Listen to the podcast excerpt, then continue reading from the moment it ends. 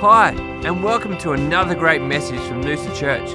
We pray that you're impacted and inspired by this teaching. For more information and service times, check out our website at noosa.church. Enjoy. I'm going to kick into uh, the word this morning. Uh, we'll talk about uh, some themes that all kind of intersect um, and pull out a few scriptures there. And this is, uh, this is faith, hope, and doubt. And this is, uh, this is something that um, we all uh, experience these things, we all struggle with these things, we all um, maybe struggle to categorize these things. They sometimes lose a bit of meaning or become buzzwords. I want to break down some of these elements and just chat about um, how they intersect, how they're separate, and what we can take away from that. So there's a couple um, texts that we'll look into this morning to do that. You can open up actually to 1 Peter, uh, which we're going to be in 1 Peter chapter 1 mostly and verse 3 to 9 there. I'm going to read it over and then we can start breaking it down. Blessed be the God and Father of our Lord Jesus Christ, who according to his abundant mercy has begotten us again to a living hope through the resurrection of Jesus Christ from the dead, to an inheritance incorruptible and undefiled, and that does not fade away, reserved in heaven for you, who are kept by the power of God through faith for salvation ready to be revealed in the last time. In this you greatly rejoice, though now for a little while, if need be, you have been grieved by various trials, that the genuineness of your faith, being much more precious than gold that perishes, though it is tested by the fire, may be found to praise, honor, and glory at the revelation of Jesus Christ, whom having not seen you love. Though now you do not see him, yet believing you rejoice with joy inexpressible and full of glory, receiving the end of your faith, the salvation of your souls. Father, we thank you for your word. We thank you that as we read it, it reads us. And God, that as we, uh, we uh, digest this this morning, Father, that your spirit would open our hearts to receive, that we would be transformed. Let the words of my mouth and the meditation of my heart be acceptable to you, O Lord. Amen.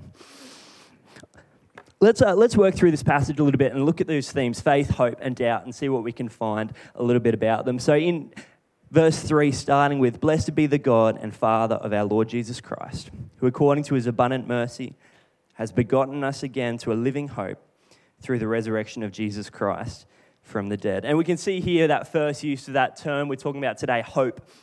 And hope is a term I think I've struggled to categorize maybe uh, because the way we use it and it comes up in day to day life, it, it, can feel um, weak or half hearted. It can come across even helpless, ironically. You know, I hope the weather is good tomorrow. I hope my favorite team wins, Ben. I don't, I don't know sports. I hope the preacher doesn't preach for too long this morning.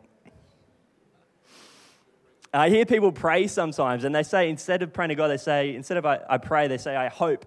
And it just doesn't come across the same way. It doesn't feel like it's fueled by faith, and it's not packing the same punch. Like it's so unspecific. Who are we hoping to? A lot of the ways that we use it. And I think that this hope in the day to day sense that we often use it is missing the potency that's described in Scripture. And this is what maybe we can refer to as a dead hope. It has no direction, has no vitality, it has no meat on the bones, no substance. It's, it's funny that thing, substance. Hebrews 11 tells us that when you add um, substance to hope, you get this thing called faith. And faith is another word that we use. And we, we actually prefer it because faith sounds punchy and bold and you can say it loudly, but hope we can only say timidly. Maybe you resonate with my feelings around these terms. Maybe you don't. Maybe that's just me. But I know I need to pay attention to what Peter's saying here because he's using this loud, bold, punchy language, not talking about faith, but talking about hope. And the reason for the confidence and the boldness in talking about hope here is the word prior to that, and that is that it's a living hope. So we're talking about living hope this morning. A hope that isn't just spoken out into the universe, a hope that isn't just wished, but a hope that's made up of the same power that rose Christ from the dead a living hope through the resurrection of Jesus Christ from the dead. That's the kind of hope that we're talking about. And this is why the resurrection is so essential. This is why, um, if you were here last week, you might not have found room to sit down and church was packed. Because celebrating the resurrection you know, church is overflowing at the seams. Because if Jesus stayed in the grave, then our hope stayed in the grave with him. And for three days it did. Holy Saturday was, I think, probably the only time in, in human history from Jesus' birth to now that no one believed in Jesus. That Saturday was the only time where there was no one that believed in him. Josh shared last week the story of Peter and John racing to the, home, uh, to the tomb because there was just this spark. There was just this spark of something that was alive in them again. And that's the living hope that God has born us into, He's begotten us into through the resurrection of Jesus. Verse 4 What are we begotten to? To an inheritance incorruptible and undefiled that does not fade away, reserved in heaven for you, who are kept by the power of God through faith for salvation, ready to be revealed in the last time. You don't need me to tell you that the things of this world are temporary. And anything that we place our hope in here is not going to last. It might be corrupted or defiled, or it will fade away, because that's just the nature of this earth. In fact, there's nothing of ours that can be taken into the life to come, but only that which is reserved for us as an, as an inheritance from God. But this verse also shows us that we are kept on the track, we are kept on the course by the power of God through faith until the last time. So, this gift of faith, this, this power of God in faith from God, not only guides us and directs our hope, but it also shields us and keeps us and sustains us on this journey of life. It keeps us on track when we slip up or we doubt or our hope falls out of perspective. It's this gift of faith that actually keeps us on the track. There's a reason that in the armor of God, the shield of faith is, uh, the shield is, is faith, I should say. I think we often think of faith as the weapon, and faith is um, our, our attack against the enemy. Uh, we know that the sword of the Spirit is our, is our weapon. But faith is actually our protection. Faith is what shields us from the fiery arrows of the enemy. Verse 6 In this you greatly rejoice, though now for a little while. If need be, you have been grieved by various trials. I struggle sometimes reading the New Testament um, because a lot of it is written to persecuted Christians, right? And I don't want to relate too closely to um, the situations, people that are, that are uh, risking death for their faith. And maybe on first read, I felt the same way here that um, the, the, various trials that Paul's recipients were, were dealing with were, were threats of life and death.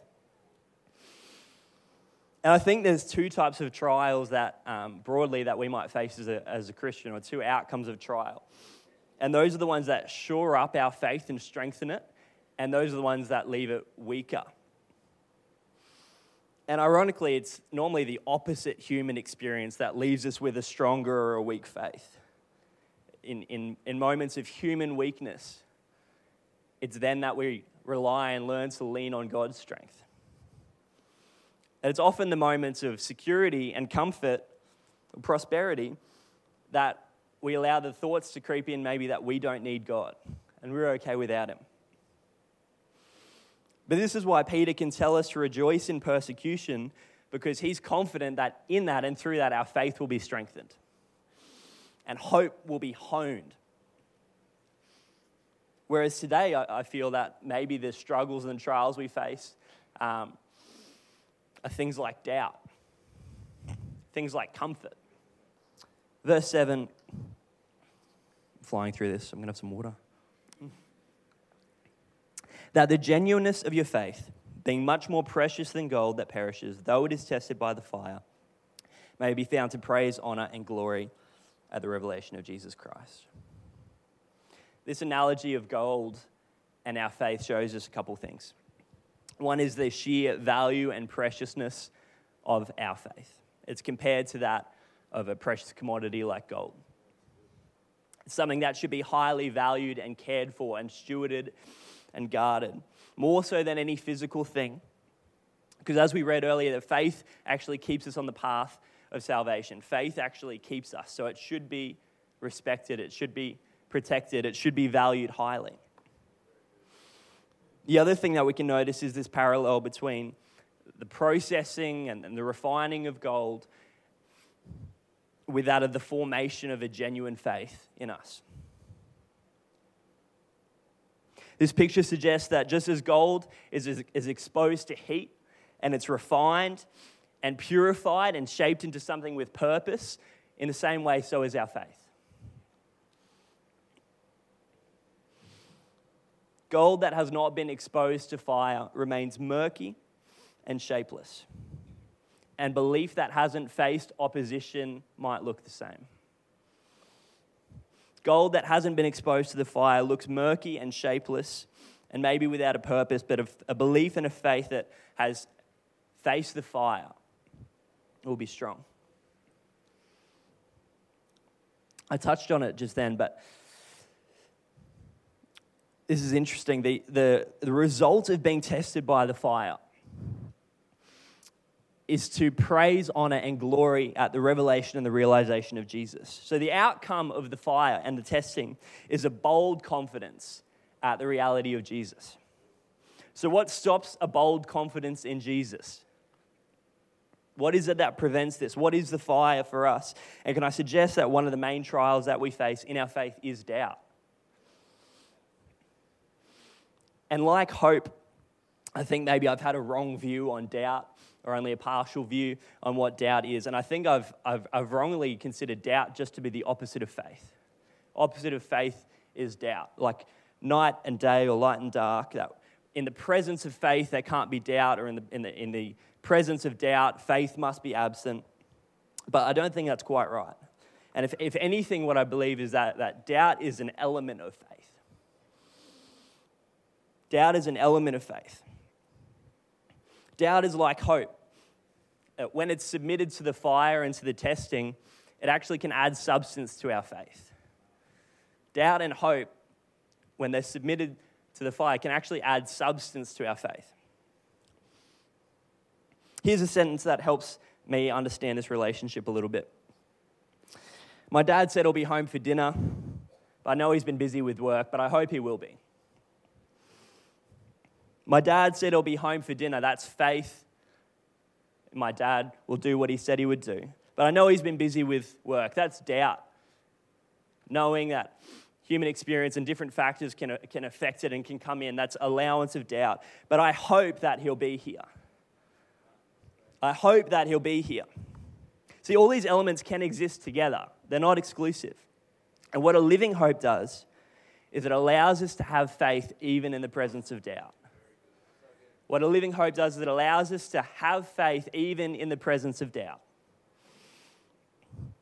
Because it's based on the character of a good father. It's not aimless, it's a living hope. It's based on the character of a good father who loves us and will do what he said he will do. I want to uh, explore this um, doubt idea a little bit more, so we'll, we'll, switch lanes for a moment and come back to Peter. But um, if I mention the idea of doubt and ask you to pick someone in the Bible, um, who corresponds. You probably, like me, think of this guy we know as Doubting Thomas or, or the disciple Thomas. And I think he's a little bit unfairly named, um, to be honest. That, that's, that's what we know him by. So we'll read the account and, uh, and, and we'll learn a little bit about doubt from the one with the title, Doubting Thomas. So in John 20, 19 to 29, and this is. Um, this is following directly on from, from where Josh preached last week that after um, the resurrection of Jesus, um, where, where, Mary sees him and Peter and John race to the tomb. Um, the disciples are then hanging out. Um, they're hiding from um, the officials because they're, they're scared that uh, they, they, don't know what this means. there's rumors floating around and they don't want to be blamed or, or killed yet. And, uh, and this is Sunday night um, that the disciples are hanging out. And Jesus rocks up right in the middle of them, even with doors locked.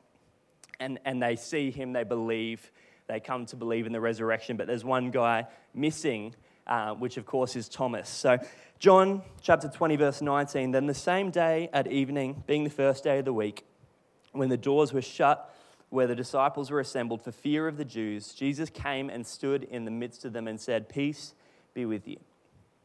When he said this, he showed them his hands and his side, and then the disciples were glad when they saw the Lord. Notice that they needed to see the hands and the side before they recognized him as well. It wasn't just Thomas.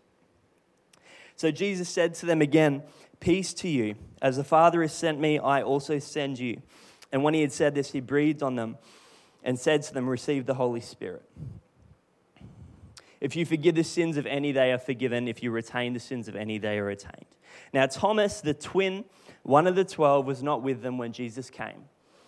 So the other disciples therefore said to him, We have seen the Lord. But he said to them, Unless I see in his hands the print of the nails, and put my finger into the print of the nails, and put my hand into his side, I will not believe. And after eight days, where are we? After eight days, the disciples were again inside, and Thomas with them. Jesus came, the doors being shut, and stood in their midst and said, Peace to you. Then he said to Thomas, Reach your fingers here and look at my hands, and reach your hand here and put it into my side. Do not be unbelieving, but believing. And Thomas answered him and said, My Lord and my God. Jesus said to him, Thomas, because you have seen me, you have believed. Blessed are those who have not seen and yet have believed. Now, I don't know if Thomas is the, the skeptic that history paints. If anything, I think he has some valid concerns. This guy was all in, he was sold out for Jesus. He wasn't the Judas of the group, he was all in on this message that Jesus brought.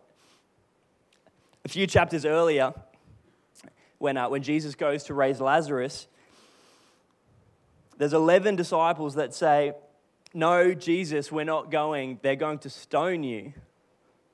But it's Thomas that says, Let's go that we might die with him. Should be called Brave Thomas. I don't know. That sounds like a Peter thing to do. But we know him as doubting, uh, Thomas, just for, just for housing some concerns that maybe, maybe the disciples got it wrong, or they didn't actually see what they thought they see, or maybe they were grieving so much that they were mistaken. A few days earlier, Jesus, his master, his teacher, his friend, his savior, was brutally arrested, whipped, torn, beaten, and crucified on a cross and humiliated while all he could do was watch. the one that all of his hope was riding on. All his eggs were in this one basket. And all he could do was watch him die on that cross. Like I said, Saturday, there was no one that was believing in Jesus. So to hear secondhand that Jesus was alive and walking, you can probably imagine and resonate with Thomas's caution. Um, if any of you tell me Jesus is back, I don't know if I'm believing that until I see it. So Thomas is being the kind of guy that he's all in or he's all out. He doesn't just voice his, his doubt, he actually gives an ultimatum and he says, Unless I see the hands, the prints of the nails, and put my fingers into the prints of the nails and put my hand into his side, I will not believe. Kind of reminds me of Gideon demanding of God to respond in a certain way at a certain time, um, exactly as he wants to do it before, before he believes. Has anyone ever tried this with God before? I don't know if I'm going to see many hands. I'll, I have. I'll, I've, I've prayed prayers like this before, and I think the youth will be familiar with this story. But one of the very first prayers I can vividly remember as a, as a kid, just a couple months ago. No. See if I can reenact it for you. Maybe I was seven or eight or something at the time, but raised, raised a Christian Christian household, had a faith, but learning to understand and accept it for myself. Of course, housing doubts. I remember praying, God, I know you're real. I think. Like, I really, really want to know for sure. So, on the count of three, I want you to turn my finger guns into a real gun. like, I won't shoot anyone, I promise. I'm just going to shoot at the sky. I'm not a troubled child. Like, that was God's concern. And I remember vividly praying this prayer. I think we all have a bit of Thomas in us. We all have some valid concerns. And I think most of us could share a story about moments where we've doubted God, whether He's good, whether He listens, whether He did what He said He did, whether He's even there listening on the other end. And maybe you're like me or Thomas, where you put it all on the line before. and prayed a prayer and given God an ultimatum where you said, If you don't meet me here and now like this, then I don't know if I can do this anymore.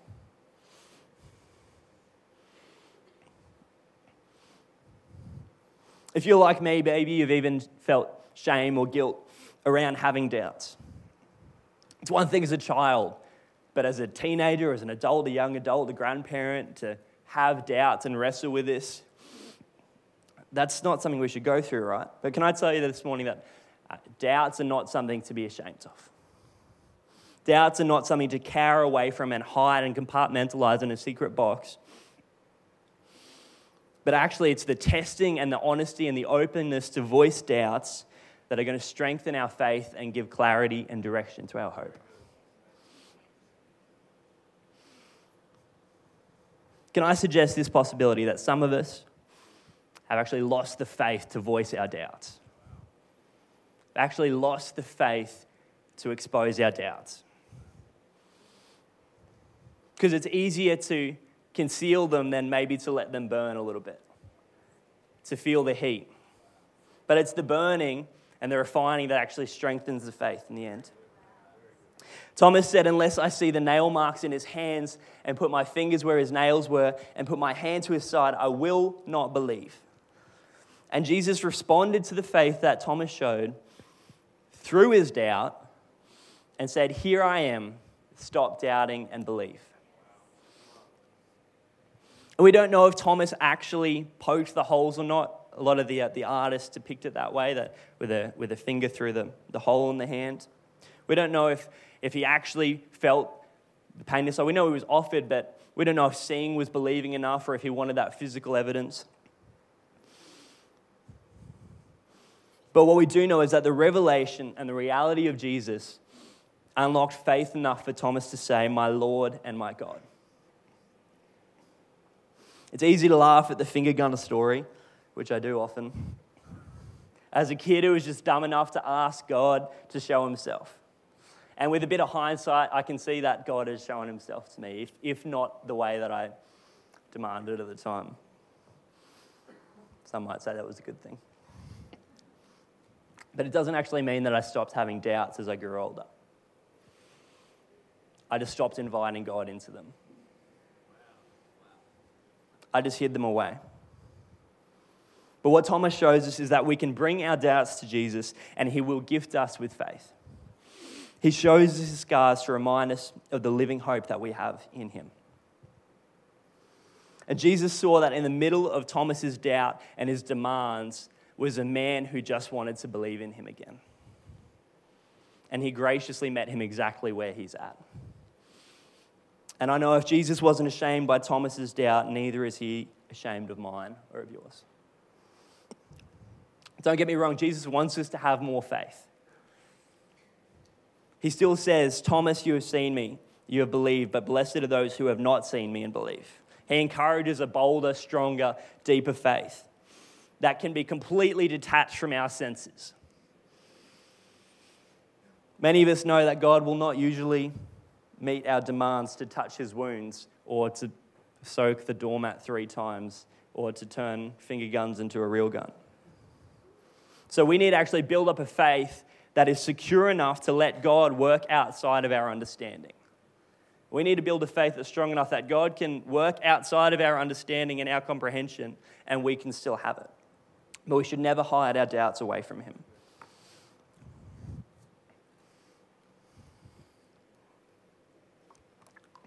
Let's finish off um, 1 Peter now. We'll start to close. 1 Peter 7, 8, 9, that the genuineness of your faith, being much more precious than gold that perishes, though it is tested by the fire, may be found to praise, honor, and glory at the revelation of Jesus Christ, whom having not seen you love, though now you do not see him, yet believing you rejoice with joy inexpressible and full of glory receiving the end of your faith, the salvation of your souls. Maybe the testing of your faith is from it is from persecution, or maybe it's from a crisis or sin, or maybe you resonate and you do battle with doubt. Whatever fire it is that you're sweating from, Be encouraged that you can hold on to the living hope that brings joy inexpressible, praise and glory at the revelation. The revelation of Jesus Christ. You can hold on to Jesus, who, even though we can't see or touch, we love.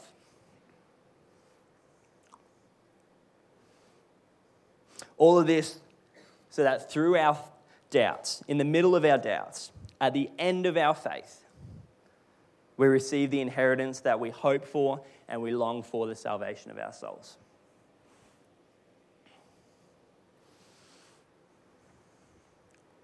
These passages stand as a reminder of this relationship of faith, hope, and doubt. I'm encouraged by Thomas that my doubts aren't something to be ashamed of, something to put away, but I bring them before God, submit them to His will, submit them to the fire, uh, that He will respond with the gift of faith. That if I don't hide them away, that they will go on to strengthen and, and add substance to my faith, add substance to a faith that builds it strong, that it can endure the test of life that it can endure and make it to heaven where there's an inheritance that never perishes, that never fails, where we receive the salvation of our souls. We hope you've enjoyed this teaching, that you've been encouraged and challenged. To stay up to date with our latest messages, you can subscribe to our podcast.